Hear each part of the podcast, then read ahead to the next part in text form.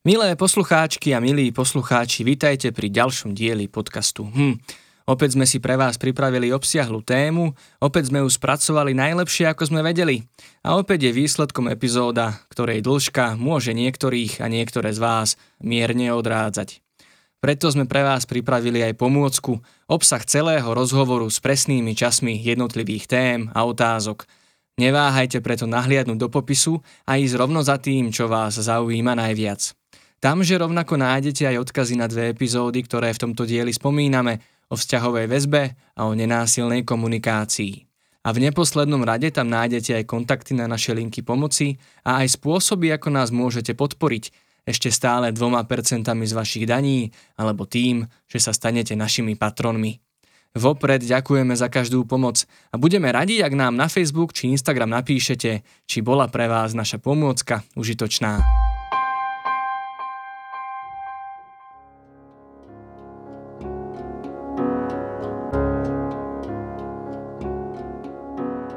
Človek je tvor spoločenský. To je známa fráza, v podstate vystihuje jedno. Naše životy sú plné vzťahov. Tie môžu byť dlhé, krátke, povrchné, aj hlboké, také, čo si sami vyberáme, alebo iné, na ktoré tento vplyv nemáme. Aj keď sú všetky pre nás rovnako dôležité, Predsa len spomedzi nich vytrča jeden, ktorý nás stojí o trošku viac námahy než ostatné, a to už aj pri jeho hľadaní, vytváraní alebo vôbec každodennom žití. A o to ťažšie sa ho vzdávame, ak v ňom začne niečo škrípať. Hovorím samozrejme o manželstve alebo o životnom partnerstve, a práve tento druh vzťahov často prechádza počas pandémie zaťažkávajúcou skúškou. Čo teda s tým, keď sa nám partner či partnerka začne vzdialovať? Dá sa tomu vôbec vyhnúť? Ako partnerstvá vznikajú, ako prebiehajú a na čom naopak stroskotávajú? A dokáže vzťahové poradenstvo pomôcť aj s prekonaním nevery? O tom všetkom sa dnes budem rozprávať so psychológmi, vzťahovými poradcami a nielen pracovnými, ale aj životnými partnermi Jankou a Andrejom Zemandlovcami. Počúvate hm, podcast internetovej linky dôvery ipčko.sk. Moje meno je Marek Franko.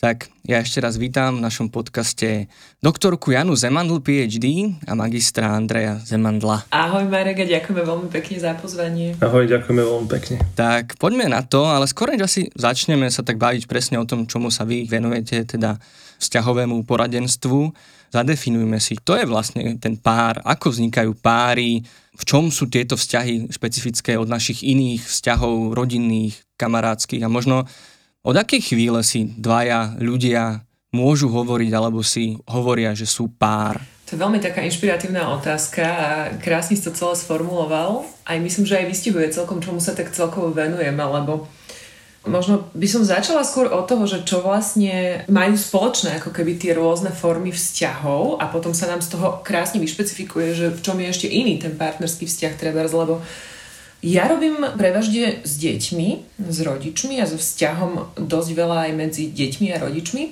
Andrej viacej s partnerskými vzťahmi a my veľmi často prichádzame na to, že sú tam obrovské prieniky a že v podstate, keby som to zhrnula, tak čo ako keby, že definuje naše vzťahy a čo je ako keby taká podstata toho vzťahu je vzťah bezpečia a dôvery a pocit bezpečia a dôvery v tom vzťahu.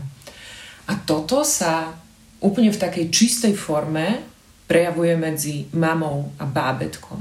Úplne v tom ránom veku, keď je to bábetko bezbranné, úplne že odkazané na pomoc, neprežilo by bez tých intervencií zvonka. Čiže a tam vlastne je potvrdené výskumne mnohokrát na výskumoch, ktoré sa týkajú vzťahovej väzby, že ak je tento vzťah založený na dôvere a bezpečí, to znamená, že to bábetko mesiacmi ako starne od toho pôrodu, nadobudne istotu, že mama je tu, splní všetky moje potreby, berie ma vážne, vychádza mi v ústretí, nenechá ma, aby mi bolo ublížené, tak toto je ako keby koreň toho, ako my vlastne potom preberáme, aký vzťahový vzorec si nesieme v živote. A tento vzťahový vzorec ako keby aplikujeme aj v ďalších vzťahoch.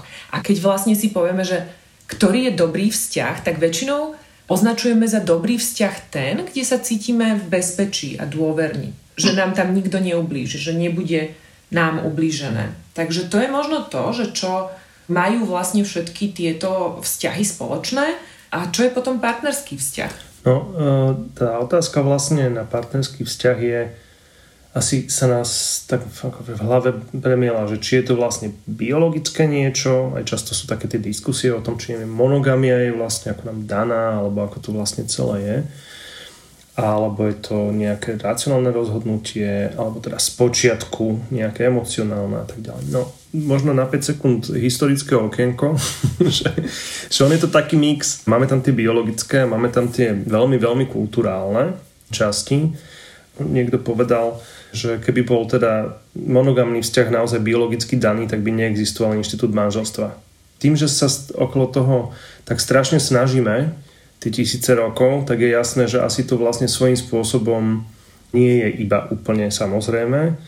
A keď sa pozriete na to úplne akoby s nadhľadom, jeden výskum hovorí z takých, neviem, tisíc, skoro 200 kultúrnych spoločenstiev, bolo v zásade 80 až 90% poligamných, že ono to nie je, samozrejme tým nehovoríme ako o počte ľudí teraz na planete, ale aj historicky, keď tak, že skúmate tie rôzne jednotky, ale na druhej strane asi sami vidíme, že ten vzťah, tak ako sa vyvinul, tak hral úplne kľúčovú rolu aj na akože, bezpečný priestor pre rozvoj potomka, že vznikol v nejakom momente ten inštitút rodiny.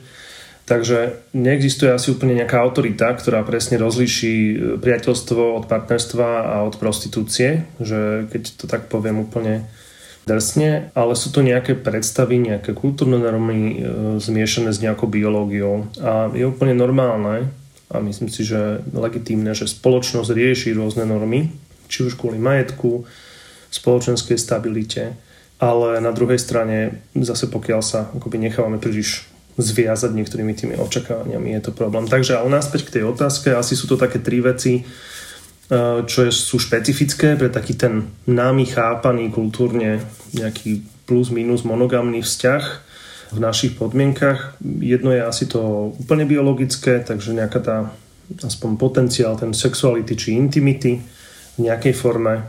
Potom to paradoxne tiež biologické, ale to je tá, o čom hovorila Janka, tá vzťahová väzba. To je vlastne niečo, čo na čo sa nám vyvinula väčšina šedej, šedej kôry a toho nového mozgu. To nie je na riešenie problémov, ale na riešenie problémov v spoločenstvách. Hej? Že to je to, čo nás líši, odlišuje a zároveň tam je veľmi veľa tých hlbokých, tých akoby tých emočných centier aj v mozgu, keď to tak zjednoduším, ktoré sú tam v zásade na to, aby vznikol nejaký pocit komunity, nejakej, akože nejakej blízkosti, nejakej, nejakej dôvery, a takže to je akoby tá vzťahová väzba, to predvídateľné puto. Hej, to je to, mm-hmm. keď to povieme viac romanticky, že dokážem byť, sa tu cítiť bezpečne aj vo chvíľach neistoty. Hej, že môžem byť emocionálne napríklad zraniteľný. Alebo chorý, hej, prakticky. Takže to je tá druhá. A to tretie, čo si myslím, že je tiež dôležité povedať, lebo k vzťahom sú rôzne prístupy, je, že ten vzťah, v tom vzťahu hrá rolu aj rozloženie moci, vplyvu, ehm, predstavme si to v zmysle neviem, domácnosti, ehm, financí, sú to proste nejaký súbor pravidel v tom vzťahu, ktorý vlastne nám určuje, že áno, chceme, neviem, tvoriť rodinu, alebo nechceme tvoriť rodinu, alebo chceme spolu zdieľať nejaké financie, alebo nie, takže je to taký tretí rozmer, na ktorý nehodno zabudnúť, že sú isté akoby pravidlá, isté normy v tom našom vzťahu partnerskom. A ešte mi k tomu možno aj napadá, že tým, že my to vlastne takto akože sformalizujeme, že v rámci toho vzťahu začneme spolu že bývať, potom sa nám nabalujú rôzne rovnaké záujmy, povinnosti, možno aj tie deti alebo kopec iných spoločných záujmov, tak vlastne my trávime spolu ako keby že viacej času, máme spolu viacej zážitkov, pretože viac času, viac zážitkov. A práve toto je to, že ak zažijeme spolu viacero zážitkov a sú v nich emócie, tak to je veľmi zbližujúci moment, na ktorý vytvára ako keby to puto. Aj výskum vlastne sa, tak základné sociálno-psychologické výskumy potvrdili, že pokiaľ dali dvoch partnerov, alebo teda dvoch cudzích ľudí, zažiť spolu nejaký zážitok a zažili nejaký extrémny zážitok, napríklad sa jej rozhojdalo to vysuté uh, lanový most pod nimi, tak mali tendenciu dať sa dokopy potom. Hej? Že prežitie nejakého extrémneho zážitku ako keby zbližuje. No a my mhm. tým, že vlastne sme sa akože dáme dokopy, trávime spolu čas, máme viac zážitkov, čiže toto tiež posilňuje ako keby ten vzťah a je funkciou vzťahu. Mm-hmm. Rozumiem. Mne tak stále vrta hlavou akoby taká akoby takéto uvedomenie, že sme pár, že máme vzťah. Áno, že je tam veľa tej biológie, vlastne tej náklonnosti, akoby toho, čo nedokážeme ovládať. Ale v nejakej chvíli ako keby si to musíme uvedomiť, že už nie sme len, že ty a ja, ale že už sme my. Že už nezodpovedáme len sami za seba, ale za obi dvoch a ako by z toho vznikal taký ako keby až zmluvný vzťah, ktorý potom pri tých konfliktoch, že to potom vlastne vidno, že, že sa ako keby doťahujú tí ľudia, že kto čo mal, kto čo nemal, aká je koho úloha, aká koho nie je úloha. A zároveň je to celé ako keby že veľmi emočné. Nakoľko vlastne, alebo či máte tú skúsenosť vlastne, že či sa dá vo vzťahoch byť racionálny, naozaj si to vedieť pekne ako keby rozseparovať, dohodnúť sa, alebo proste je to niečo, čo naozaj že nikdy nedokážeme vnímať s chladnou hlavou. Áno.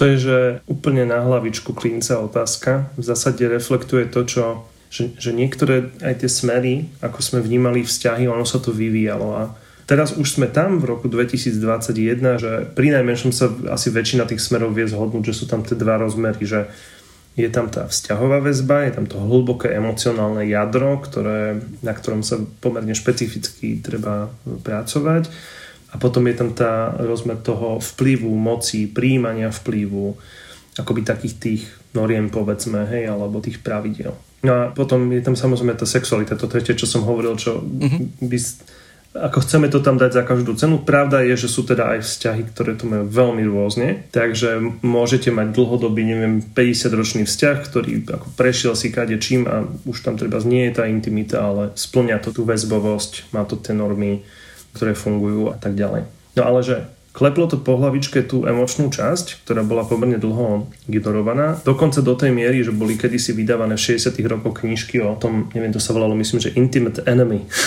že ako vyjednávať že iba na tú mocenskú časť zamerané, že akoby vzťah je vlastne nejaký obchod a že ja si mám vedieť dobre vyjednať teda, že čo. Ukázalo sa potom časom, že takýto ten quid pro quo, že niečo za niečo prístup je typický skôr pre e, dysfunkčné vzťahy. Ale v čom bola pravda, že áno, je tu aj ten rozmer, že nesmieme to ignorovať, nie je to len o emóciách. Ale jadro vzťahu sú emócie. E, keď s niekým idem pracovať, tak im rovno hovorím, že budeme pracovať na jadre vášho vzťahu, budeme pracovať na emóciách, pokiaľ ne, akoby nechceme sa rozprávať o potrebách a emóciách, tak nie sme úplne na správnom mieste, môžeme skúsiť len nejakú mediáciu nejakej témy, ale takmer za každou témou, s ktorou ľudia prídu, je povedzme 70% vzťahu a 30% niečoho praktického. A teda tá odpoveď na to, že či sa dajú vlastne mať vzťahy s chladnou hlavou, tak e, krátka otázka je, že vôbec sa to nedá, ale musíme sa o to pokúšať čo najviac. a tá dlhšia odpoveď je, že my sa síce snažíme baviť aj povedzme v tej párovke o citlivých veciach pokojne, racionálne, ale je to istý rozpor, pretože ja ani nebudem vnímaný treba s partnerom ako úplne angažovaný, asi to poznáte, alebo vnímavý, pokiaľ napríklad on je v nejakej bolesti alebo nejakej ťažkej situácii a ja ako k tomu pristúpim racionálne, že ale však nič ti nie je, alebo že objektívna tá situácia nie je taká hrozná. To asi sami cítime, že niečo nie je v poriadku. A to je akoby to emocionálne jadro, ktoré si akoby vyžaduje, to je tá vzťahová väzba. Že ja ťa upokojím, ja sa empatizujem, ja aspoň vidím tú tvoju bolesť alebo ju precítim.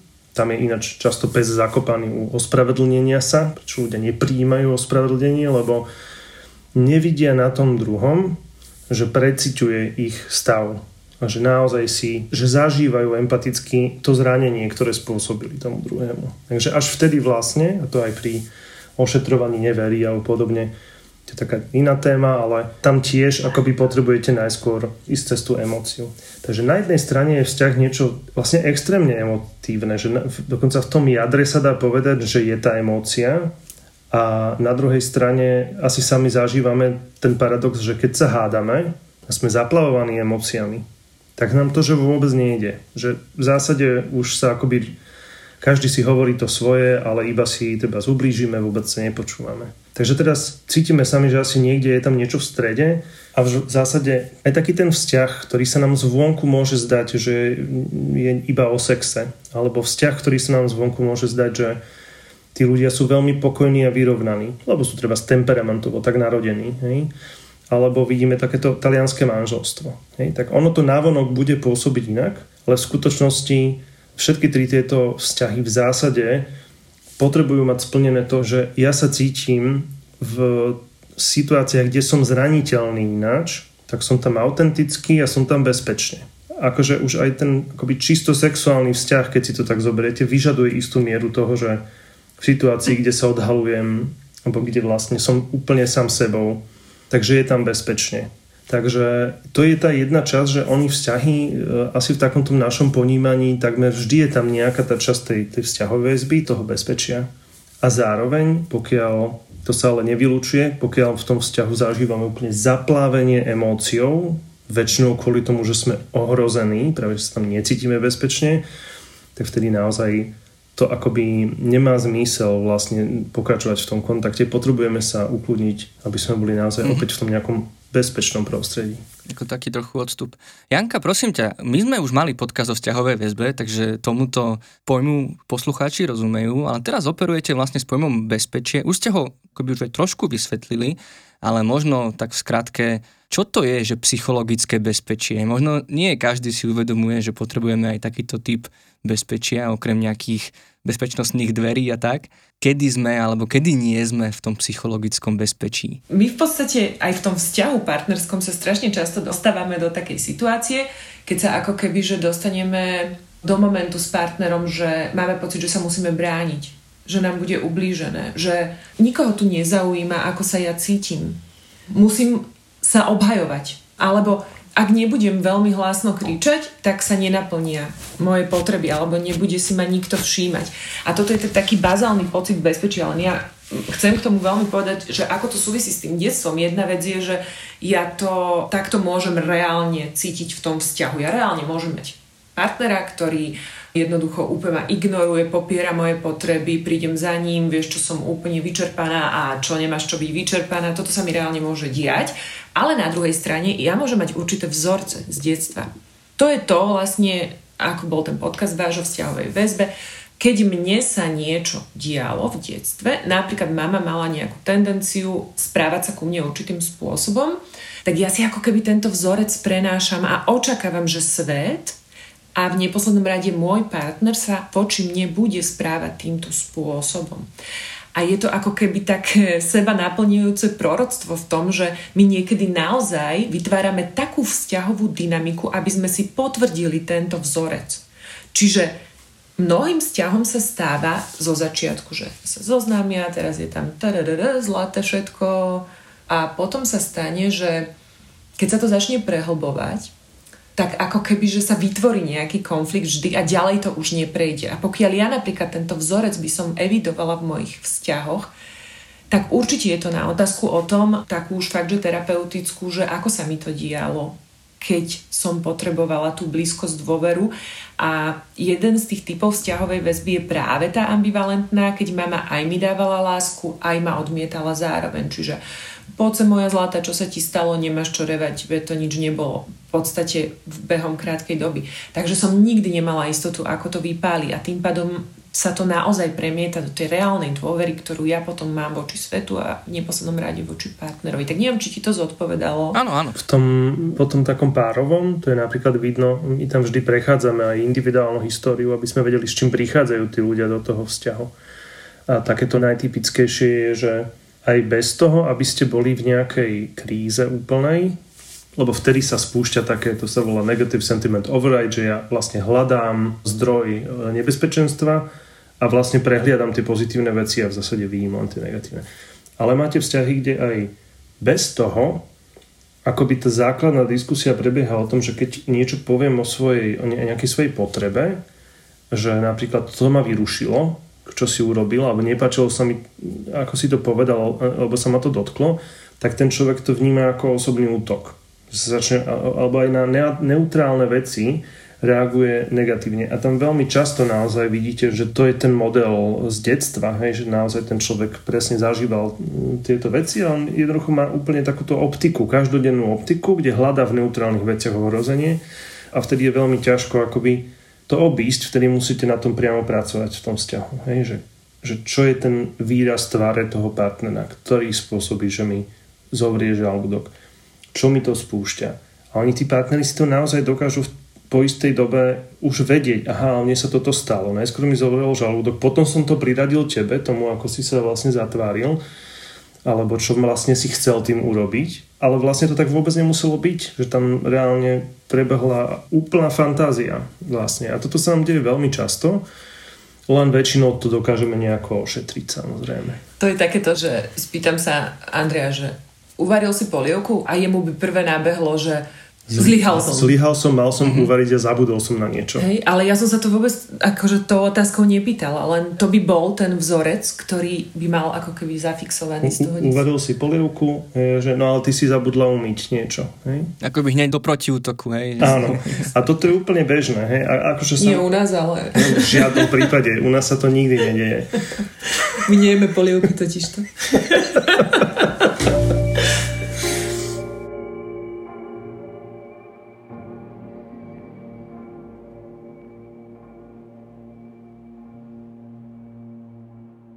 Ja sa ešte vrátim možno k úvodu, pre to pochopenie, že kedy je pár párom, možno z opačného, z toho negatívneho pohľadu, že kedy už nie je pár párom. Pretože možno mnohí ľudia vnímajú ten koniec vzťahu, keď je tam nejaká negatívna emócia, až nenávisť. A ja som práve niekde zachytil myšlienku, že ale aj nenávisť je vzťah. Aj to je nejaká emócia, ktorá nás ako keby spája, alebo teda nás viaže a že vlastne ten rozchod psychologický je až pri ľahostajnosti. Čiže v podstate ako náhle je tam akýkoľvek záujem od toho druhého človeka, stále môžeme hovoriť o vzťahu? Mm, to si strašne pekne vystihol s tou ľahostajnosťou, lebo v podstate aj pokiaľ uh, prichádzajú páry, E, s tým, že chcú pracovať na vzťahu, tak dá sa na tom pracovať, pokiaľ tam nie je lahostajnosť. Lebo keď niekto tam akože nič nemá, tak z toho nič nevyrobíš. Ale keď je tam nenávisť, tak s tým sa dá pracovať. Hej. Ale v podstate za mňa, keď môžem povedať, že čo je také dôležité v tom, že kedy pre mňa už ten vzťah nie je vzťahom, je taký vlastne americký, vlastne aj terapeutický psychologický pár, ktorý sa venuje vzťahom manželia Gottmanovci. Oni robili krásne výskumy a Jeden z tých výskumov potvrdil, že oni keď sledujú páry a to, ako sa k sebe správajú, ako sa rozprávajú, ako fungujú, tak oni na základe niektorých znakov vedia predikovať, že aká je šanca, že sa rozvedú, alebo teda určiť tých, ktorí majú vyššiu šancu toho, že nevydržia spolu alebo rozídu. No a jeden z týchto momentov je opovrhnutie. A opovrhnutie je taká veľmi silná vec, ktorá keď sa v tom páre vyskytuje, tak mne to veľmi západa do tej logiky toho bezpečia, do tej vzťahovosti, do toho zázemia, pretože ako náhle ma niekto neberie vážne a opovrhuje, čo je to opovrhnutie? To je to, keď prevrátim očami alebo hovorím veci, ktoré sú znevažujúce, si lenivý ako tvoj otec a dávam ironické úškrny, keď niekto mi hovorí, že vieš čo, že toto bolo na mňa veľa a ja dávam ironické úškrny, že no, ty si taká slabá, nikdy nič nezvládneš. Akože ironia je super, ale nie takto. Láskavá ironia je super. No a keď je tam toto opovrhnutie, tak je veľká šanca, že už to potom pôjde dole vodou. A v podstate keď si to zoberieme z praktického hľadiska, ako náhle ja cítim u partnera opovrhnutie, tak je veľká šanca, že už ideme, že ja oproti tebe, že už sa musím brániť, už musím si tam vytvárať, uzurpovať to svoje miesto proti niekomu a toto pre mňa je akože vlastne už to, že treba na tom vtedy začať robiť. To je presne tá známka, že ak toto u seba spozorujete, tak poďme do toho. Dá sa s tým krásne robiť, samozrejme, len si to treba pomenovať. Aj presne toto, že ako náhle si my tieto veci pomenujeme, tak ich spozorujeme a sú to všetko veci, ktoré akože v mnohom musím povedať, že sú aj technické, pretože my sme neboli až tak naučení pracovať s emóciami, so vzťahmi, lebo vtedy ešte úplne inak fungovali vzťahy, keď my sme vyrastali, ale naozaj, že za mňa je toto opovrhnutie, ktoré rozdeluje ten pár ako keby, že na dve strany rieky, na dva brehy. Práve tento týždeň som niekomu tak hovoril, keď sa pýtal, čo je taký, akože podľa mňa subjektívne taký prediktor, či to tomu páru vyjde alebo nie, tak vrem taký ten môj akože presnosťou antigenový COVID test na vzťah je, že či banalizujem no, tie potreby alebo emócie toho druhého. To mne sa tak najviac osvedčilo, že akoby, ak vám treba vysvetliť, že ten druhý človek nie je hysterický alebo slaboch, pokiaľ je smutný napríklad a chýbate mu, tak e, akoby dá sa s tým samozrejme pracovať aj niekedy na individuálnej rovine a tak ďalej. A je to, je to super, že tam tí ľudia chcú, tak s tým asi chcú niečo robiť. Ale že toto napríklad býva taký rýchly antigenový test toho, či sa s tým niečo podarí urobiť, alebo aké to bude jednoduché možno s tým robiť. Že ja jednoducho, keď som lahostajný, keď mi to komplikuješ tou svojou ľudskosťou, že existuješ, máš potreby a emócie, tak to už väčšinou môže byť aj to štádium treba z toho vyhoretia toho vzťahu, že ja vlastne mne to vyhovuje, aj by som chcel kvôli neviem, deťom alebo financiám, ale v zásade už ťa tu nechcem. Hej? Takže z toho hľadiska môžem len apelovať, že nechoďte na tú párovku neskoro. Ten prvý moment toho, kedy sú tie prvé krízy, je po nasťahovaní a prípadne po narodení dieťaťa, ak sú to teda heterosexuálne vzťahy, tak mm-hmm. to sú tie časy, kedy sa oplatí naozaj si preskúmať ten svoj vzťah. Mm-hmm. No už si mi práve ukladal otázku, že sú nejaké akoby obdobia alebo nejaký typický priebeh vzťahov, kedy dochádza ku krízam, okrem možno týchto dvoch, ktoré si teraz pomenoval? Uh, tak, takéto, že aj tí odpanovci, to sa mi veľmi páčilo a s tým sa teraz tak dosť, e, myslím, pracuje, sú také tri taká tá zamilovanosť, romantická láska alebo budovanie dôvery a potom taká tá zrelá, zrelá láska alebo záväzok. Hej. Takže je do istej miery ten partnerský vzťah je biológia, ako sme si povedali, tak skúsim teraz s rešpektom k tomu, že tu ľudia môžu mať v rôznych farbách a rôznych nastaveniach tak nejaký taký ten bežný priemer popísať, ako to podľa výskumov je.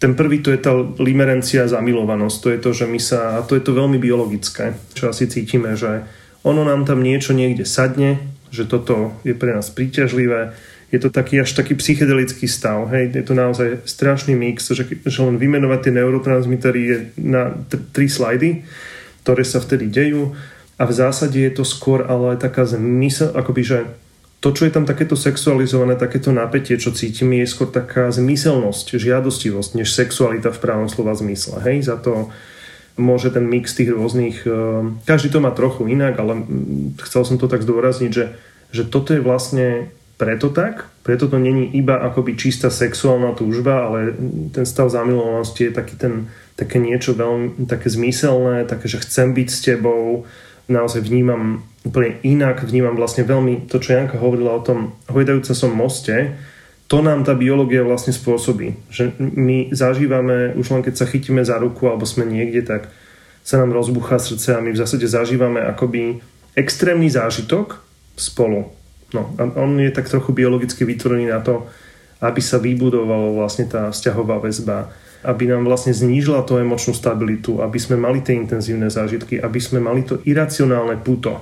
Také niečo, čo nám potom pomôže vlastne dostať ten, ja to volám štartovací kapitál do toho vzťahu, ako keby vám niekto dal veno, alebo ako keby vám na začiatku niekto dal veľa peňazí do toho sporiaceho e, účtu, toho vzťahu ktoré vlastne pôsobí na to, aby potom treba ten kritický, ako biologický, ten kritický čas tej výchovy dieťaťa, napríklad tí ľudia zostali spolu a vydržali to napriek tomu, že ako vieme, to je veľmi zaťažkávajúci čas. Takže to je taká tá ochrana prírody na to, aby sme tam mali niečo v tom účte, aj keď to bude ťažké.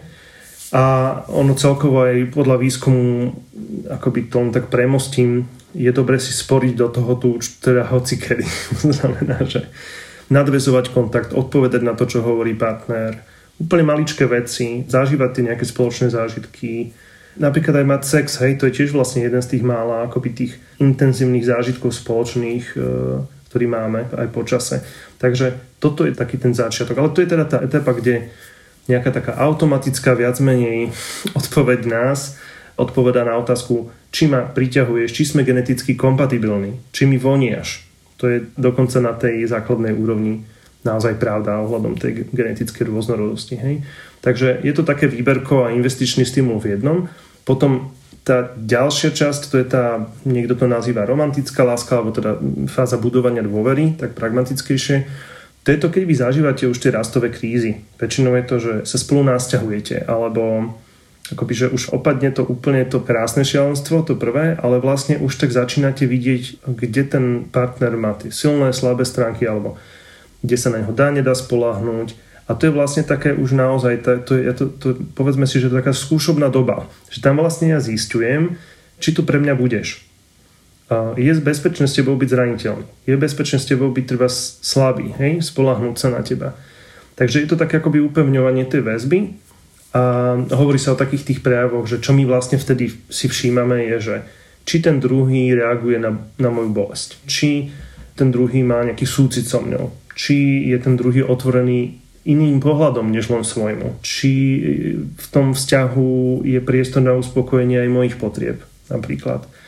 Či má záujem o prežívanie, či počúva ma ten druhý. Hej, že toto sú tie veci, čo my nejak, ak nemáme nejaký ten vzorec z tej domácnosti, ktorý nám to prekričí a povie, že no muži sú takí, to je v pohode, nechci toho veľa, tak e, toto je to, čo my tam vtedy tak nejak podvedome vnímame vtedy. Že či sa dá na toho druhého vlastne spolahnuť. No v tejto etape sa často aj začína taká tá fantázia, že on sa zmení alebo ona sa zmení. Že ak si aj všimneme tie veci, že, že to je v poriadku, je to úplne pochopiteľné, lebo vzťah je obrovská investícia. V zásade je to asi najväčšia investícia spolu, ja neviem, s narodením dieťaťa a hypotékou v živote.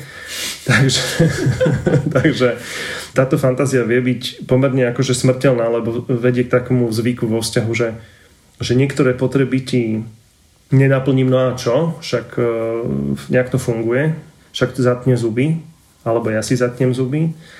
A potom z toho vznikajú spätne, keď sa pozeráte v tom narratíve toho vzťahu, také tie spomienky na to, toľko som ti obetoval. Alebo že keď si bol preč, vždy som myslela na teba. A že oni tí ľudia to už vtedy videli, tá skúšobná doba prebiehala, oni to videli, ale niečo im povedalo, že to nemajú riešiť trebárs, alebo to nemajú osloviť. A teda tie vzťahy, kde to funguje, tak sa začne rozprávať o tých potrebách, začne akoby sa to dávať na ten vzťahový stôl, kde poviem, no ja som ale sa cítim izolovaný, chcem viac stráviť času mimo a ja chcem zase byť niekedy s tebou a hľadajú akoby cestu. No a to, to je to, kde sa to naozaj zlomí, kde e, v zásade sa učíme spolu rásť a meniť sa. Lebo ako je vám asi jasné, že to, aký máte vzťah teraz, tak o 10 rokov ho budú mať dvaja iní ľudia. Dvaja cudzí ľudia. A vlastne to vedie k tej tretej etape a to je nejaká fáza zrelej lásky alebo záväzku, niekde sa dáva dôraz na takéto, že lojalita versus zrada, hej, alebo, ale skôr je to takéto obdobie tej zrenia a múdrosti toho vzťahu alebo tých ľudí, kde ak to tí ľudia zvládnu, teda ak to nezvládnu, väčšinou dojde k nejakej akoby mm, zásadnej zrade, alebo nevere, alebo rozpadu, alebo odsudzeniu, alebo akoby jednej z týchto tisíc vecí. Ale ak to vyjde a vy sa treba spozeráte na, bol taký kedysi taký pekný výskum starých párov, že čo to vlastne sa ich tak pýtali kvalitatívne, že čo im teda pomohlo mať ten dlhý, ale úspešný vzťah, že im bolo dobre a oni v zásade odpovedali to mi tak utkvelo, že no my sme vždy rástli spolu, akoby, že nikdy sme sa príliš od seba nevzdialili, že keď ten jeden išiel trochu moc doprava, tak e, ja som išla za ním a naopak, keď ja som išla doľava, on išiel za mňou, že nikdy sme sa, akože nedovolili sme si sa vzdialiť. Rastli sme spolu. Keď ten jeden sa menil, aj ten druhý sa musel nejako zmeniť. Hej a naopak. Takže ono toto je asi taký pohľad e, späť, že vlastne prebieha nejaké osobné zrenie, taká tá múdrosť. Spracovávam si nejaké osobné neistoty, traumy. Sú výskumy, ktorí hovoria o tom, že naozajstný sex začína až po 50 lebo tam už vám je jedno, čo si kto o vás myslí. Ste v poriadku so svojím telom, treba s e, väčšinou, hej že všetky tieto naše nainfikované traumy z nášho body konceptu a tak ďalej, čo máme, tak z tých sociálnych sietí už na to zabudneme, je nám to jedno, hej, takže už vtedy si vieme užívať akoby aj tú sexualitu inak. A to je možno tiež jeden z tých príkladov, že, že sa akoby doriešia nejaké kryjúdy a zrady, odpustí sa, neberú sa tie veci až tak osobne. A hlavne tam hrá rolu taký akoby nadhľad alebo humor. Že ja už beriem vlastne s tým nadhľadom, že ten môj partner je v tomto taký a nebude iný a vlastne mám v tom, treba, ako povedala Janka, takú tú láskavú iróniu, že, mm-hmm. že ja viem, že on si potom musí pospať a mňa to vždycky tak nejak tak ako trápilo potom obede, ale on je taký, ja už viem, že je taký a beriem ho tak, hej. To je z tých ako uh, menej problematických. Takže Oni si napríklad, tí ľudia v tomto, už ten, v tom zrelom štádiu tých vzťahov nehambia si, ja neviem, plánovať alebo priorizovať spoločný čas, aj intimný čas a aj si vedia dopriať ten samostatný čas. Akože sa tak berú naozaj, že máš to nejak inak ako ja, toto máme spoločné a je tam ten silný pocit toho my. To je možno aj takéto akceptovanie tej rozdielnosti v podstate. Mm-hmm. Áno. Je, tak akoby prijatie aj seba, ako si vravel, to osobné uh, dozretie, aj teda prijatie toho druhého a vlast, uh, dokonca, že bezvýhradné vlastne, že už tam nedochádza k tým výčitkám, že bol si iný, mal si byť iný, alebo niečo také vlastne, že už je to brané ako fakt. Áno a skôr, uh, keď sa pozrite do tej architektúry toho vzťahu, tak sa stane to, čo sa vieme naučiť už teraz, alebo aj naše deti to vieme učiť, že no povedz, čo chceš. Nevyčítaj. A tí ľudia už pochopili, že keď dám výčitku, alebo ťa budem kritizovať, alebo ťa odmietnem, alebo ťa budem banalizovať, alebo si budem vysmievať, tak jediné, čo spôsobím, je buď hádka, zranenie, ktoré potom musím pracne ošetriť a je to úplne nezmyselné, lebo som si iba zosabotoval vlastný projekt. že zase ma musím vrátiť po tomto celom a povedať, ale ja potrebujem viac času raz týždenne, lebo chcem ho tráviť s priateľmi, lebo je to pre mňa veľmi dôležité. A ešte možno dodať, čo si povedal, že naozaj sa to asi nedá bez toho osobného rastu. Že ja som ešte nevidel akoby harmonický vzťah, mm kde jeden z tých ľudí všetko bral defenzívne, nenahliadal na nejaké dopady svojho správania, nechcel sa cítiť lepšie v živote, čo znie ako banálne, ale zoberme si, koľky z nás máme nejaké napríklad seba deštruktívne správanie a buď ho teda nemáme láskavo prijaté, že áno, žiaľ, ja to teraz takto mám, hej, ale že sme voči tomu treba úplne defenzívni, že sa odmietame o tom baviť a ja to tak mám a proste daj mi pokoj, hej, a, a teda budem si hľadať toho partnera, čo to bude prehliadať. Takže naozaj ide to z veľkej miery cez seba, cez náhľad toho, čo potrebujem, čo si chcem dovoliť dopriať a vedieť to povedať.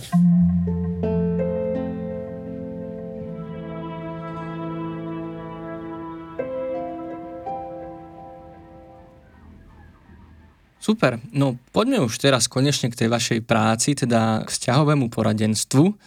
Čo to vlastne znamená, ako to prebieha a možno aké problémy najčastejšie riešite? Tak myslím si, že to sa volá takéto presenting problem, že ako to vyzerá, keď e, tí ľudia prídu, tak to sú väčšinou také tie pomerne ťažké, niekedy až devastačné konflikty, nálada v bode mrazu. Typický prejav je, nevieme sa porozprávať bez toho, aby sme sa pohádali. Hej? Tam vidíte, že budete pracovať naozaj na tej vzťahovej väzbe, že to väčšinou nie je o nejakej konkrétnej jednej téme, ktorú keď si teda vyriešime, tak to bude. Mimochodom teda výskum ukazuje, že 70% toho, na čom sa tak akože týždenne hádate, povedzme, tak sú opakované veci, ktoré sa nikdy nevyriešia, len sa musíte vedieť o nich rozprávať. Ale teda to je taká tá symptomatika, že tie silné konflikty a potom ďalšie také symptomatické bývajú aj konkrétne témy, hej, svadba, peniaze, také akoby konkrétnosti, hej, vzťah s rodičmi, ale tam tiež by som povedal, že je to tak väčšinou 70-30, že keby boli tí ľudia v inej etape svojho vzťahu, tak to zvládnu vyriešiť. A dokonca sa hovorí v rámci toho Emotion Focus Therapy o tzv. content trap, že teda tej obsahovej pasci, že neriešte párom ich problémy, pretože obídete vzťah. No, takže pravda je taká nejaká ako medzi tým, že samozrejme niekedy je dôležité vedieť v bezpečnom prostredí si akoby odmoderovať nejakú citlivú tému, ale ten naozaj takmer vždy som tam zatiaľ ja našiel akoby buď nejakú e, rozmer tej banalizácie tých potrieb, ignorancie, nejakú, nejakú frustráciu nejakých potrieb, strata nejakého kontaktu a priateľstva, cítim sa nebezpečne pri tebe, neviem vyjadriť svoju potrebu, alebo ty ma kritizuješ, ja sa stále musím obhajovať a Takže ono je naozaj, že tie veci, ktoré tou symptomatikou, ktorou prídeme, ktorá nás privedie do toho poradenstva, to je väčšinou toto. A potom vlastne taká druhá celá časť, to už z princípu tej našej rodinnej psychológie, že sú to ľudia, ktorí mali deti a mhm. prechádzajú tou prvou predvydateľnou vlastne partnerskou krízou. No to je, že sa dostanú automaticky do, teda skoro každý, kto má dieťa, sa dostane na nejaký čas do situácie, kde je jeden z nich veľmi bezmocný, odkazaný na toho druhého, musí tam byť veľká miera dôvery, zladenia a otvárajú sa témy, ktoré nikdy ne, si nevedeli predstaviť. Hej? Takže sa akoby otvára nová téma diskusie o tom celom, ale opäť zase tie témy za tým sú klasicky vypočutie si potrieb, cítim sa bezpečne, cítim sa prijatý. Mm-hmm. Koľko také sedenia u teba trvajú, respektíve aké dlhé obdobie sa vlastne venuješ tým párom?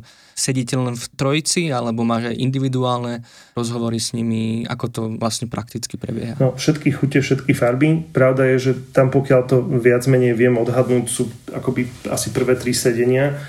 To je nejaké prvé spoločné sedenie, kde si prejdeme to zadanie, taký ten narratív o tom probléme, čo je ten problém, čo máme, máme teória o tom probléme, ako vznikol. Prejdeme si históriu vzťahu od vzniku, zalúbenia sa až po spoznania sa až doteraz. A potom máme individuálne sedenia, kde si prejdeme tú osobnú históriu, kde zistujeme teda práve také tie väzbové zranenia ranné a akoby to, ako ten daný partner bol formovaný v tom detstve, čo si prináša do toho vzťahu, aké strachy, aké očakávania, akú optiku, aké zážitky. Hej? Mhm. A potom sa stretávame spolu znovu, kde teda už väčšinou pracujeme aj na tých aktuálnych témach veľmi, ale súčasťou toho sedenia veľká časť je často, že si prejdeme akoby to, že ako som si aj ja navnímal ten vzťah, ako vnímam nejaké tie etapy tej práce, že na čom by sme sa mali zamerať ako prvé, druhé, tretie, hej, neviem, najskôr ošetriť zradu alebo neveru potom sa pozrieť na napríklad to priateľstvo alebo to jadro toho vzťahu, hej. To už je veľmi individuálne a tam sa presne vieme dohodnúť. Niekedy odkážem tých ľudí najskôr do individuálnej terapie alebo aby boli paralelne v individuálnej terapii.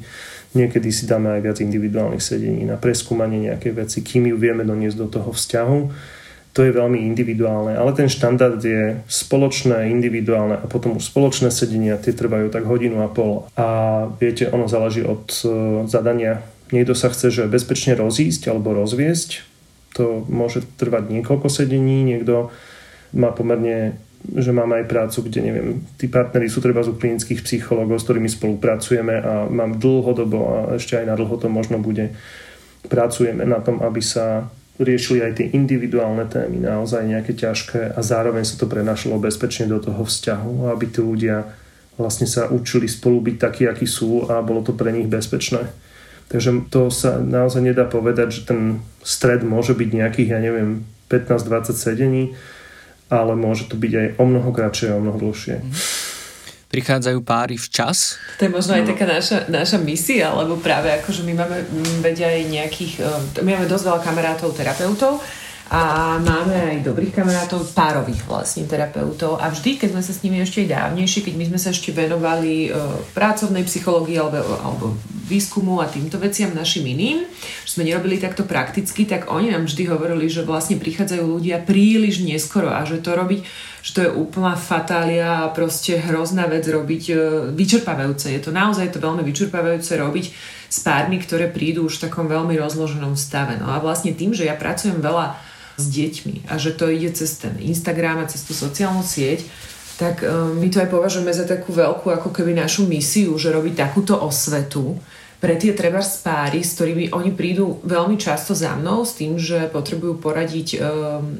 s dieťaťom, ale potom sa z toho vyvinie niečo iné. Čiže nasmerujeme ich buď za inými odborníkmi, alebo pracujú na tom páre s Andreom, alebo individuálne s Andreom. Naozaj, že sa ich snažíme tak nasmerovať, ale presne keď sme sa o tom aj tak rozprávali, o takej našej vízii, práve to sa snažíme robiť, že povzbudzujeme ľudí, aby to skôr začali riešiť. No. Vieš, že, že napríklad, že jak Andrej tam hovoril o tých fázach e, vývoja vzťa- vývinu vzťahu, tak po tej zalúbenosti príde zrazu tá fáza, že už tak ako keby sa začneme obrusovať a pokojne je lepšie prísť, že vtedy a nejaké témy, pár tém si proste prebrať. No a ako keby sa tak nakalibrovať, zistiť, že aha, že možno toto ten druhý potrebuje a potom to celé už sa bude inak odvíjať. Čiže ja by som fakt chcela um, bojovať za túto propagandu, že radšej skôr ako neskôr alebo nikdy, lebo nie je to zase až taká hrozná tortúra proste rezervovať si ten termín a myslím, že už to stráca aj takú stigmatizáciu, že idem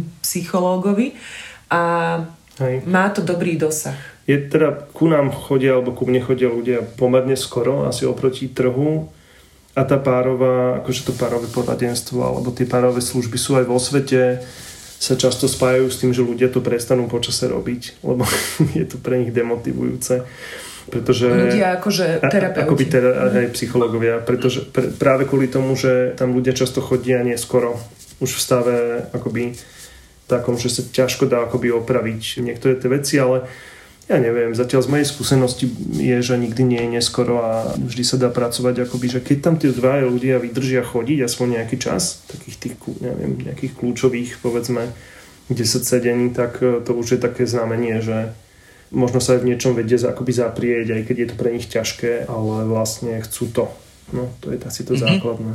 Dá sa v skratke, lebo už mi napadajú ďalšie otázky, povedať, že kedy je tá správna doba, vlastne, aby to aby to nebola možno nejaká páka vlastne v tom konflikte. V akej chvíli možno to navrhnúť tak, aby to bola schodná cesta, aby tam nenasledovalo už iba takéto natruc odmietnutie. Marek, to si mi tak úplne akože nahral na takú moju vlastne aj celkom obľúbenú vec, že hovorme mi v tých vzťahoch v tej ja osobe, to ja, ja, ja potrebujem, že úplne iné by bolo, keby som prišla za Andreom, že že počúvaj, že je to zlé, že ty mi nikdy nerozumieš, poďme k psychológovi. Hej? A iné je, keď poviem, že, že, hej, že chytím ho za ruku, poviem, Andrej, počúvaj, že mám ťa veľmi rada a obávam sa o ten náš vzťah, že tak mi napadlo, že mne by fakt pomohlo, keby sme si to s niekým prešli, že počula som, že není to až také hrozné, alebo čo, že naozaj, že, a viem, že možno ti to bude nepríjemné a tu sme pri druhom momente, uznám emócie toho druhého človeka. Viem, že ti je ťažké hovoriť pred inými ľuďmi, viem, že ty potrebuješ viac uh, súkromia na to. A... Viem, že aj pre teba je ťažké tie konflikty, čo máme, hej, že, alebo aj pre teba to musí byť hrozné. A viem, že aj tebe chýbajú v našom vzťahu mnohé veci, alebo by si si to vedela inak predstaviť. Tak. A mne by veľmi dobre padlo, keby sa niekto na to pozrel a dali by sme niekomu tú dôveru. A myslím, že toto je naozaj taký iný slovník, že celkovo akože tieto princípy, že hovoriť o sebe, o svojich potrebách a uznávať aj emócie toho druhého a to, ako sa tam môže cítiť, aké má potreby, len tak medzi rečou naozaj to tam akože vypichnúť a spomenúť, že viem, že aj pre teba je to dôležité, viem, že aj tebe na tom záleží a neviem, že, či to v tom cítiš, ale ja mám pocit, že to je diametrálny rozdiel a pritom E, stále môžeš myslieť to isté, len to povieš trošku iným slovníkom. Mhm, ja úplne rozumiem, mali sme pred pár týždňami vlastne podcast o nenásilnej komunikácii, kde naozaj vysloviť, uznať tie potreby toho druhého a zároveň pomenovať tie vlastné, vlastne ten kľúč tomuto, takže ja úplne rozumiem. Čo sa dá vlastne tým poradenstvom nazvime to zachrániť? Dá sa vyriešiť aj niečo ako nevera? Ono je to samozrejme veľmi individuálne, lebo sú také, a napríklad tí Gottmanovci to majú tak špecificky, že oni hovoria, že sú také dve ako piliere, že to je ten záväzok, že či tam je ten záväzok, že musím aspoň na niekoľko percent chcieť mať ten vzťah stále a musí tam byť nejaká dôvera. No a teda ľudia to majú opäť rôzne, ale ak hovoríme o nevere ako o takom tom zradení, o zrade, tak to vie byť brutálne. Vie to byť aj menej brutálne, ale vie to byť aj také, že to v zásade rozbije od priateľstva cez intimitu, cez dôveru, vôbec zvažujem, či v tom vzťahu chcem zostať, je to akoby úplne zneistenie, to môže byť, môže to zrušiť aj zmysel toho nášho vzťahu, akoby na tej úrovni nejakých hodnôt alebo niečoho, takže vie to zase rozbiť akoby každé poschodie, cez ktorý sa na ten vzťah pozeráme a napriek tomu, akože ak sú tam tí ľudia obaja, tak uh, začíname aj tak tým, že ošetríme to, to úplne posledné. Pokúsime sa nájsť akoby to odpustenie, potom sa snažíme preskúmať, prečo sa to stalo. Lebo teda mm-hmm. napríklad tá Sue Johnson, čo pracovala alebo, alebo rozpracovala jednu tú vetvu tej EFT terapie párovej, tak tá hovorí, že za jej neviem koľko 40 rokov alebo koľko praxe zažila uh, akoby dvoch ľudí, ktorí boli neverní iba kvôli sexu, že všetko ostatné boli tam iné potreby. Tak ona je v tomto taká samozrejme na tú vzťahovú väzbu veľmi zameraná, ale myslím si, že to nie je ďaleko od pravdy, že ten samotný akoby, že nejaký sexuálny akt nehrá až takú rolu, akoby tá zrada tej dôvery alebo to odpojenie sa a tak ďalej. Takže vy potrebujete v zásade najskôr ošetriť to zranenie, vidieť, či sa vôbec dá urobiť niečo, aby sa zahojilo lebo ono to samozrejme môže byť aj naozaj ohrozujúce pre jedného z tých partnerov. Že ani nemusí to byť akoby správne pokračovať v tom vzťahu pre neho. Takže buď sa zastavíme tam, alebo vieme pokračovať ďalej, ak áno, tak potom vlastne pracujeme na tom, prečo sa to stalo, pretože nie je náhoda, že dva ľudia sú spolu. Nikdy nie je náhoda. Nikdy, ako... Niečo sa udialo, že sa dali dokopy, ale nejaký je dôvod, kedy sa začala akoby tá špirála k tej nevere, ktorá mimochodom sa zdá byť, že veľmi predvydateľná je tam nejakých dokonca pomenovaných 24 konkrétnych krokov, čo sa akoby udejú, kým človek takejto tej akože naozaj nejakej akoby, že citovo angažovanej nevere akoby sa dostane.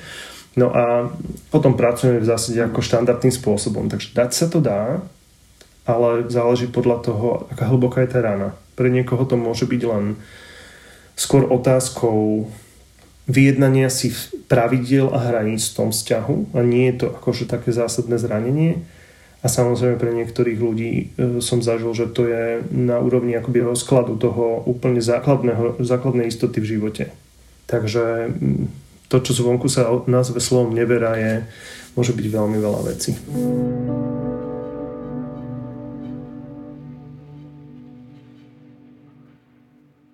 Ja som sa pýtal kolegov a kolegyň, vlastne, že s čím sa na nás ľudia obracajú, keď hovoria o partnerských problémoch, tak mi to tak zhruba popísali.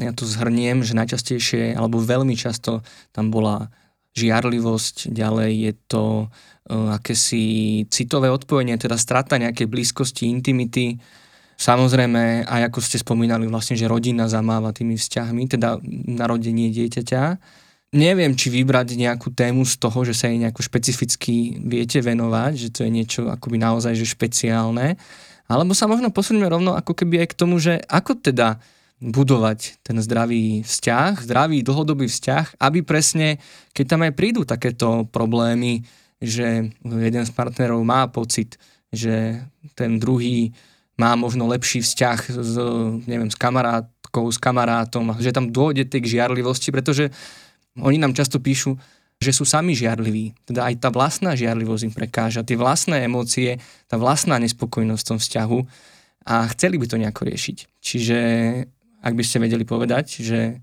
v akých situáciách možno nastávajú tieto rôzne otienky nejakej nespokojnosti, či už tá žiarlivosť, alebo to odsudzenie, alebo vlastne ako, čo robiť preto, aby sme v tom vzťahu boli tak dlhodobejšie spokojní a vedeli spracovať tieto problémy, vedeli si ich vydiskutovať, vedeli sa o nich možno aj správne pohádať, ak je to dôležité, a vlastne ako riešiť vôbec vzťahové záležitosti. Je to napadá, zaujala ma tá žiarlivosť vlastne, o ktorej si hovoril, že akože im prekáža to, že keď sú oni žiarliví a to je fakt aj silná téma a do toho vzťahu to prináša takú nejakú otázku alebo moment toho dovoliť si byť zraniteľný.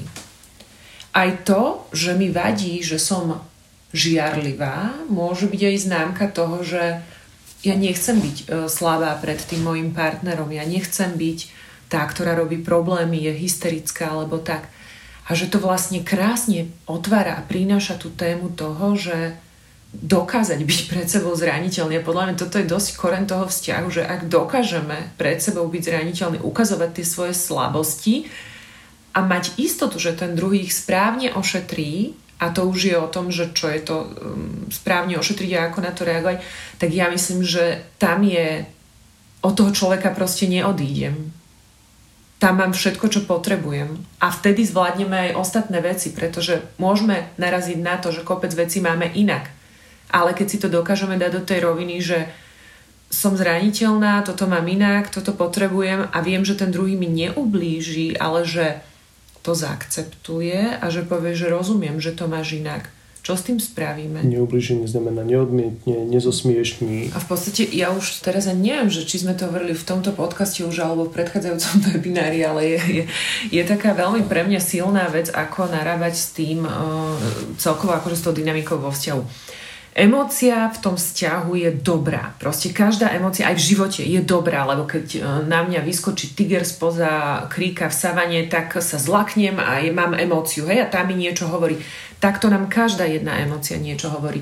A v tom vzťahu, ak ja pociťujem napríklad hnev, tak on mi niečo hovorí, lenže tam je to dôležité, aby som si to rozanalizovala, že čo je vlastne ten hnev. Napríklad sa hnevám na môjho e, priateľa, že išiel von s nejakou babou, ktorá je celkom atraktívna a proste sa začnem hnevať, hej.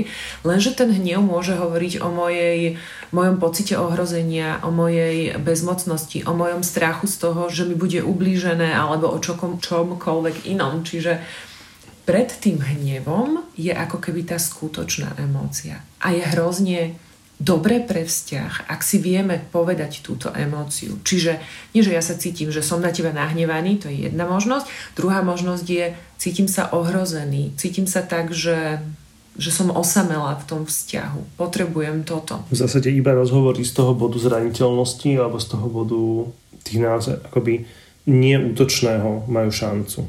Hej? Takže my to veľmi často robíme cez tú výtku alebo kritiku, ale tam v zásade nám aj tak nebude nič iné zostávať, len sa vrátiť o dva kroky späť a povedať o tom, o čo naozaj ide. Takže podstata je vedieť hovoriť o svojich potrebách, byť v tom kontakte, takže tu nám odporúčajú či už Kotmanovci, či kdokoľvek, také akože rituály spojenia, hej, keď na praktickej rovine sa budeme baviť, že potrebujete, neviem, týždenne, dvojtýždeň čas od detí, potrebujete mať, e, pokiaľ nemáte deti, tak e, čas, kde sa dokážete bezpečne vyrozprávať. Toto ináč je napríklad najväčší prediktor toho, či sa vzťahy prejdú cez nejaké akoby, že krízové zaťažkajúce obdobie, že dokážu sa vlastne zatieniť pred okolitým stresom to znamená, tí partneri sa dokážu vyrozprávať bez toho, aby, sa, aby si to banalizovali, aby sa snažili napríklad príliš do riešenia hneď. Normálne sa len nechajú mm. vyrozprávať a sa pozbudia treba, alebo si len povedia áno, akože musí to byť ťažké. Mm. A to je akoby kvázi taká banalita, ale tie, alebo také jednoduché je to, ale pričom je to, zoberte si, na tom vedia stať vzťahy akoby akéhokoľvek, ja neviem, vzdelania alebo inteligencie alebo mm, socioekonomického e, úrovne, že, že keď niekto spolu vstupuje do vzťahu a potrebujú si akoby vybojovať ten vzťah, že je to pre nich veľmi dôležité a musia sa spolu spriahnuť proti napríklad nepriazní hej, ostatných alebo, alebo tých okolností, tak to, pandémie. Alebo pandémie. tak ich to dokáže obrovsky posilniť to my. Hej? Práve preto, že sa naučia vlastne často hovoriť o tých akoby veciach, čo sú pre nich ťažké, čo museli zvládnuť a, a posiluje to ich, ten ich vzťah. Hej? Tak to z tých praktických vecí je jedna z najdôležitejších. Uh-huh. Všimli ste si uh, počas pandémie, že prechádzajú vzťahy akoby ťažšími obdobiami? Viete to aj vy potvrdiť z vašej praxe? No, teoreticky som počul o vzťahoch, ktoré sa majú teraz lepšie, Veľa som ich nevidel, ale my do istej miery ako možno Lebo taký... tí za nami nechodia. Lebo tí za nami nechodia. Ale my možno ako taký polointroverti v niečom, tak nám to v niečom aj vyhovuje, ale zároveň musím povedať, že už aj toho krásneho bolo dosť. Takže, takže všetkého veľa škodí. Mm, áno, odráža sa to. Najskôr poviem možno od konca, keďže sme teraz vlastne už v jari roku 2021, čo je rok pandémie, tak e, tento týždeň už som poslednému z mojich párov povedal, že už aj vy, čo znamenalo, že už aj u vás sme prestali aspoň dočasne riešiť akoby to zadanie, s ktorým ste prišli, ale riešime vlastne teraz prežitie oboch partnerov kvôli tomu, že ste na hrane so svojou energiou, s pocitom zlíhania v tej rodine alebo v práci, strach o prácu, že, že tí ľudia teraz už naozaj ako do istej miery bojujú o také úplne hygienické potreby. Či už je to, môže to byť pohyb bez srandy, pokiaľ ste žena na materskej, tak môžete byť akoby že 5 cm od e, závažných problémov, pokiaľ nemáte akýkoľvek nejaký spôsob, ako odfúknuť ten stereotyp a ten tlak a ten plač a podobne. Môže to byť naopak tlak na to, že obávam sa o prácu, nervozita je v práci, ja ti neviem dať akoby o tú hodinu viacej. A tam často nie sú dobré riešenia.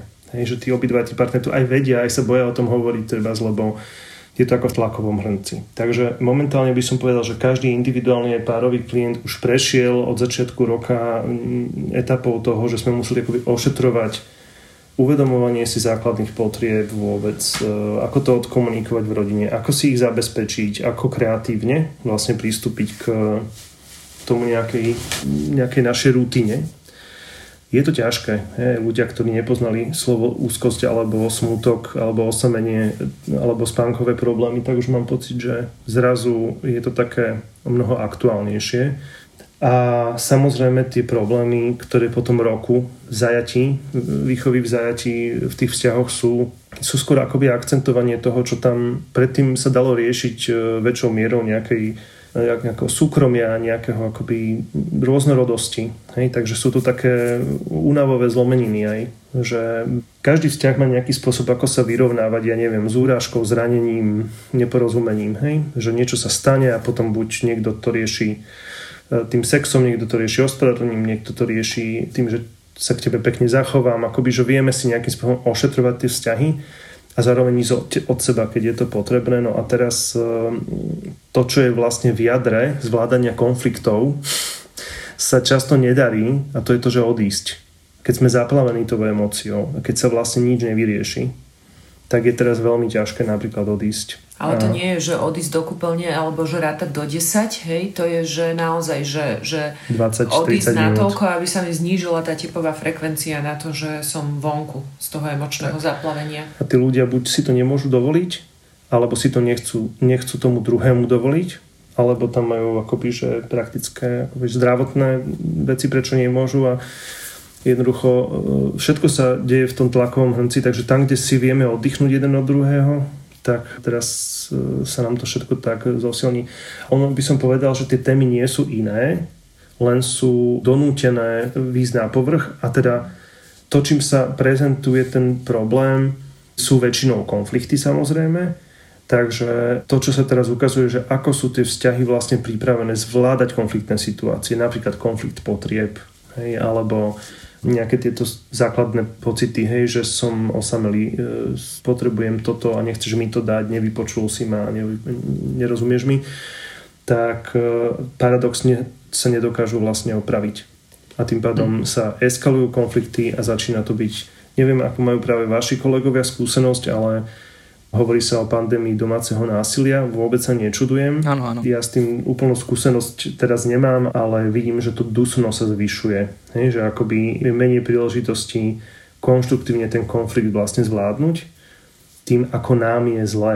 Jeden múdry človek raz mi povedal, že jedna z funkcií vzťahu je pomáhať si cez obdobia neistoty. Druhý múdry človek povedal, že kto má teda niečo urobiť vo vzťahu niečo a odpovedie, že no ten, kto práve môže, ale problém je, že teraz často nemôže ani jeden. A že musíte mm-hmm. si normálne umelo akoby si sadnúť a normálne si dvojtýždenne, teda dvakrát týždeň alebo týždenne povedať, kto je ako na tom, komu už naozaj začína byť veľmi ťažko, kto to ešte zvláda tento týždeň a jednoducho podľa toho si naozaj naplánovať akoby aj tú psychohygienu.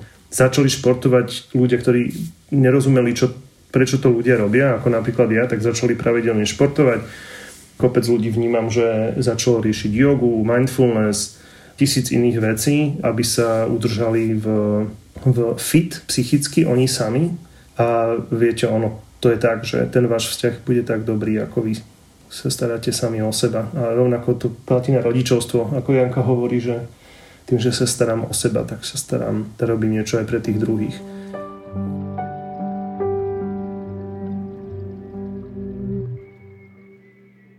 Môže robiť aj niekto z okolia niečo pre ten pár, alebo je to naozaj iba ich interná záležitosť, do ktorej nikto zvonka nesmie zasahovať? Myslíš svokrovcov a rodičov? Skôr priateľov by som to nazval, alebo takí nejakí akože priatelia, možno súrodenci, keď sú v dobrom vzťahu, a, alebo takí rovesníci, naozaj niekto, kto pozná ob, obidvoch z toho páru a možno vidí viacej do tých temperamentov a vlastne, že by možno vedel robiť nejakého mediátora. Má to zmysel, alebo možno radšej nenápadne odkazovať na odborníka? Je to také minové pole. Dneska sme sa o tom rozprávali v e, inom kontexte. Či teda povedať priateľovi a kamarátke, ktorá sa neustále na niečo stiažuje, že už je čas teda s tým niečo urobiť, tak vrajím však asi presne ako tušíte, tak je to ohrozenie toho vzťahu, keď to urobíte. Musíte vedieť zvážiť, že či ten vzťah ustojí. Na druhej strane, kto iný to môže povedať ale nám tak sedí najviac to, čo sme sa naučili od kamarátky, že sa spýtam, chceš vypočuť alebo pomôcť? To si myslím, že je veľmi bezpečný spôsob, ako ošetriť, že keď sa už 4. 5. krát niekto stiažuje na niečo, tak sa to môžem spýtať. Pokiaľ nejde teda o domáce násilie alebo násilie o ohrozenie, pokiaľ je o ohrozenie, treba to navolať na IPčko a treba riešiť bezpečie tej osoby, ale viete, oni tie vzťahy, to je zložité. Vy môžete mať nejakú predstavu, určite ste zažili už aj to, ako niekto vám ukradol toho kamaráta, nejaká tá žena, alebo naopak hej, z tej vašej partie, alebo vám ukradol nejaký muž nejakú kamarátku a ste si mysleli, že to nebude dobré a potom sa pozriete o 15 rokov neskôr a je to treba z veľmi harmonický pár, hej, ktorí si vytvorili vlastne niečo pekné spolu. Takže je veľmi ťažké vidieť do tých vzťahov a skôr by som to riešil cez toto, že, že pomôcť sa dať tomu alebo poradiť, kto o to má záujem a chce, takže sa treba spýtať, chceš vypočuť alebo poradiť a potom teda je tam celá tá druhá téma, uh, neodpustím si, ale to je, že čo môžu robiť tí rodinní príslušníci, takže tí rodičia a tí svokrovci a tam si hovoríme, že dodržívať hranice, hej, že to býva veľmi častá téma vo vzťahoch, ktorá aj keď s tým ten pár nepríde, tak je to veľmi neustále uh, fashion téma, akoby vo vzťahoch je, že či cíti ten pár akoby ten plot okolo seba, alebo tú ohradu okolo seba, alebo či ten jeden partner cíti, že ten partner je viac s tou mamou a ide sa tam mhm. radiť a podobne. To vie byť veľký problém, pokiaľ akoby, že na nejakým spôsobom prekračujeme tie hranice alebo nevieme si ústať tie hranice a naopak veľmi posilňuje ten vzťah, pokiaľ aj aj e, niekto býva u svojich rodičov alebo svokrovcov a dokážu si akoby ten daný partner, ktorého sú to rodičia, si obhajiť ten vzťah. Hej? Či už je to výchova dieťaťa, či už sú to nejaké svoje hranice a osamostatnice. Mali by byť partneri, alebo takí tí dlhodobí partneri aj najlepší priatelia, alebo to nie je vlastne nevyhnutnosťou funkčného vzťahu? Tak zrovna Gottmanovci sa na to tak dívajú, že akoby, že to je ten akoby, že základ toho vzťahu Teraz to nezna, akože, aby sme si to nedávali medzi to rovnítko, že si musia všetko hovoriť.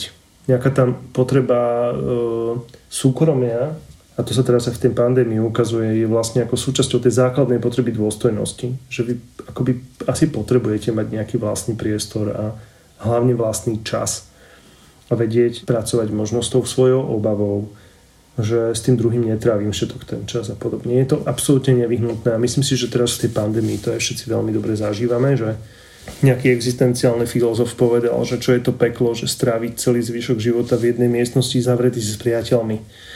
Lebo to naozaj my potrebujeme, potrebujeme mať aj ten priestor pre seba. Takže to priateľstvo áno, ale neznamená to nejaký symbiotický vzťah, že sme tu iba my dvaja a nikto iný. To väčšinou nie je úplne najlepší dlhodobý vstup, ale to priateľstvo definované tým, že sa nebanalizujem, že o sebe viem, to je akoby tá hla, že o sebe vieme v čase. To znamená, pravidelne si povieme, ako sa máme, čo riešime, čo máme v hlave, čím žijeme, e, to je akoby ten základný taký kontakt, to sa volá to turning to, hej, že ja ti náhodím niečo, vieš čo, necítim sa úplne dobre a ten druhý zareaguje na to. Fakt, čo sa deje, hej, alebo porozprávame sa o tom večer, nemám teraz čas že to je jeden z tých základných. Možno, že keby som to tak uh, povedal, že čo pre mňa znamená, že, že dobrá priateľka, to, že vždy ma vypočuje, keď jej zavolám, to, že je tam, to, že sa o mňa zaujíma, a keby som s ňou išla teraz na kávu, keby sa dalo, tak si sadnem oproti nej, pozerám sa na ňu a sústredím sa na to, čo hovorí. A úprimne ma to zaujíma, lebo sa vyzvedám, pýtam sa, hej, a toto si mala ako a prečo a neprišlo ti to divné a toto.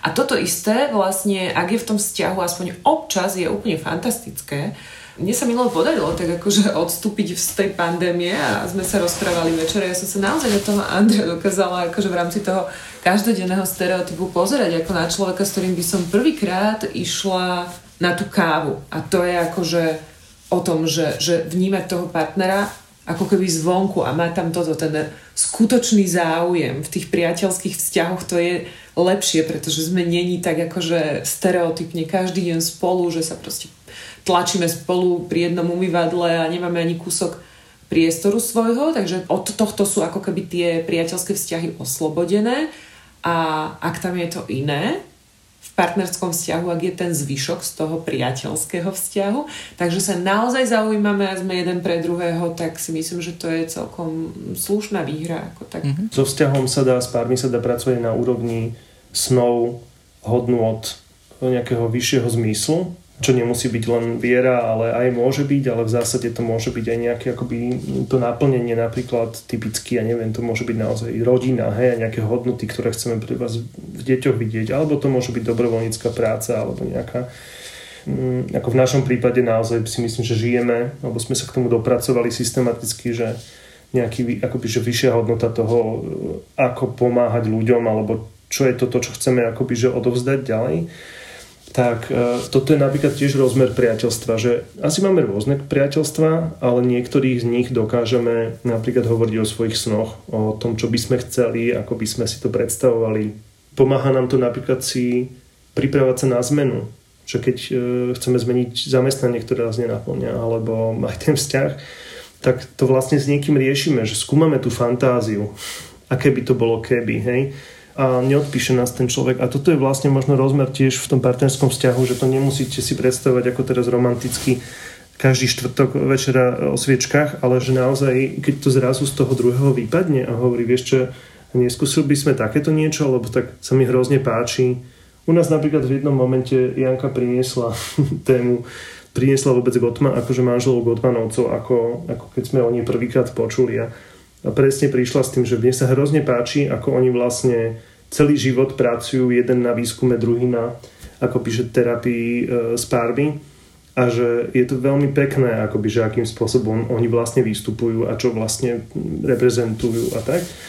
A nehovorím, že chceme byť ako oni, ale že bola to veľká inšpirácia, ktorá nás napríklad priviedla k tomu rozprávať sa o tomto sne, že ako by sme chceli pracovať a, že, a, a vlastne roky potom prišiel aj ten nápad, že však prečo by sme nepracovali spolu do istej miery. Hej? Nie v tej istej kancelárii možno, ale vlastne na jednom projekte spoločne a radili si a podobne. No a v tom je tiež rozmer toho priateľstva, že dokážete sa akoby, neviem, neodpísať, aj keď v tom momente to akoby možno vôbec nedáva logiku, ale že dokážete skúmať tie svoje, čo by sme chceli a ako by sme to mohli urobiť myslím si, že v tom je tiež veľký rozmer toho priateľstva, že ja možno úplne nerozumiem, prečo to robíš, ale skúsime nájsť spôsob, ako by sa to dalo ti dať naplniť, hej, alebo ti to dopriať. Mm-hmm.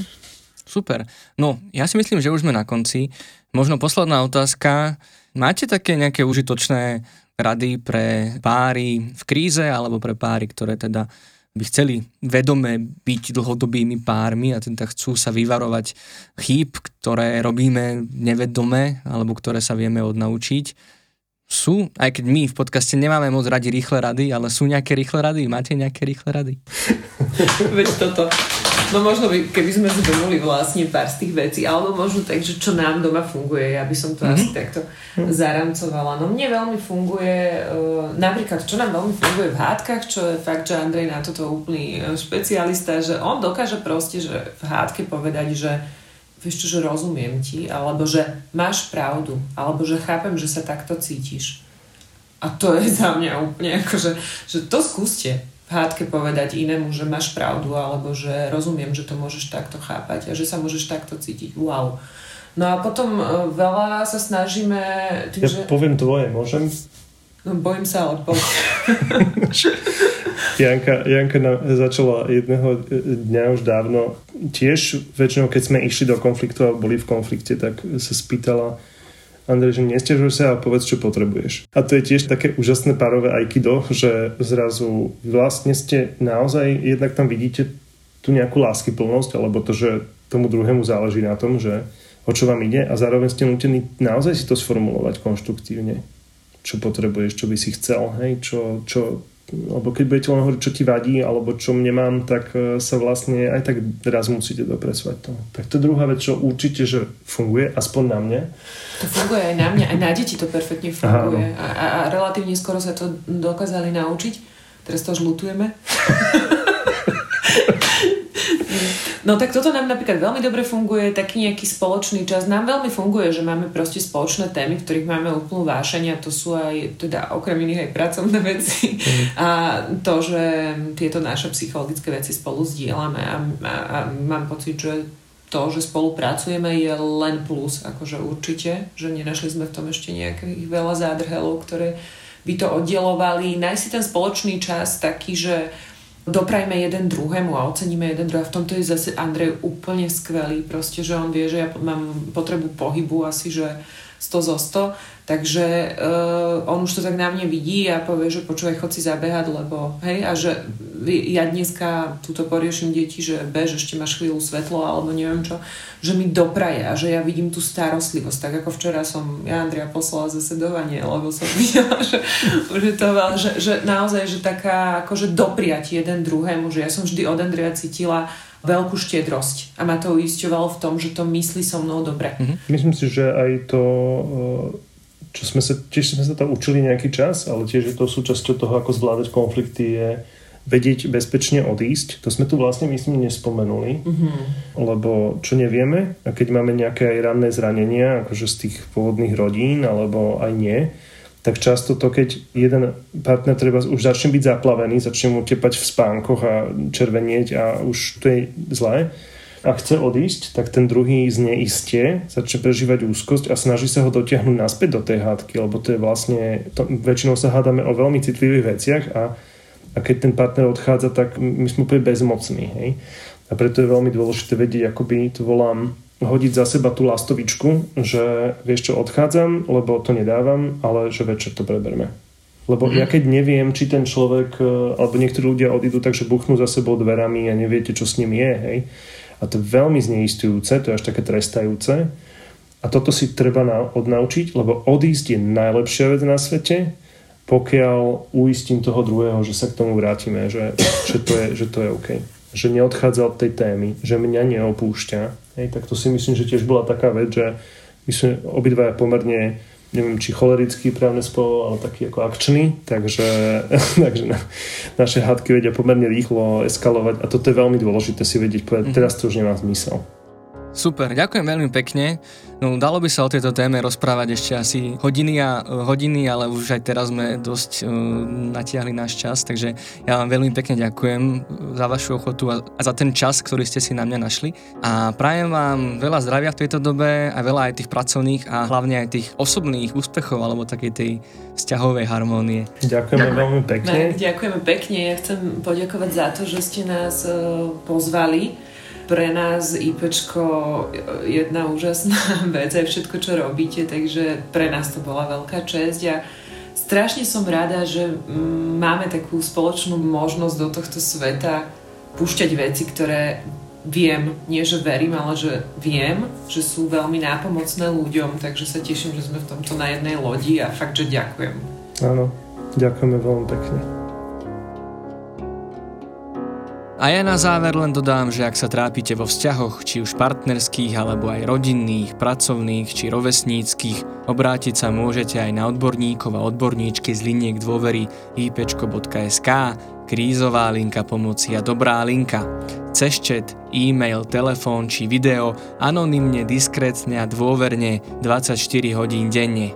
Pomáhajúci podcast HM pre vás obsahovo a technicky pripravuje dokumentarista Marek Franko s odborným dohľadom psychológov Mareka Madra a Lenky Nemcovej a špeciálnej pedagogičky Zuzany Juránekovej. Nájsť a počúvať ho môžete pomocou podcastových aplikácií či na webe alebo YouTube kanály IPčka.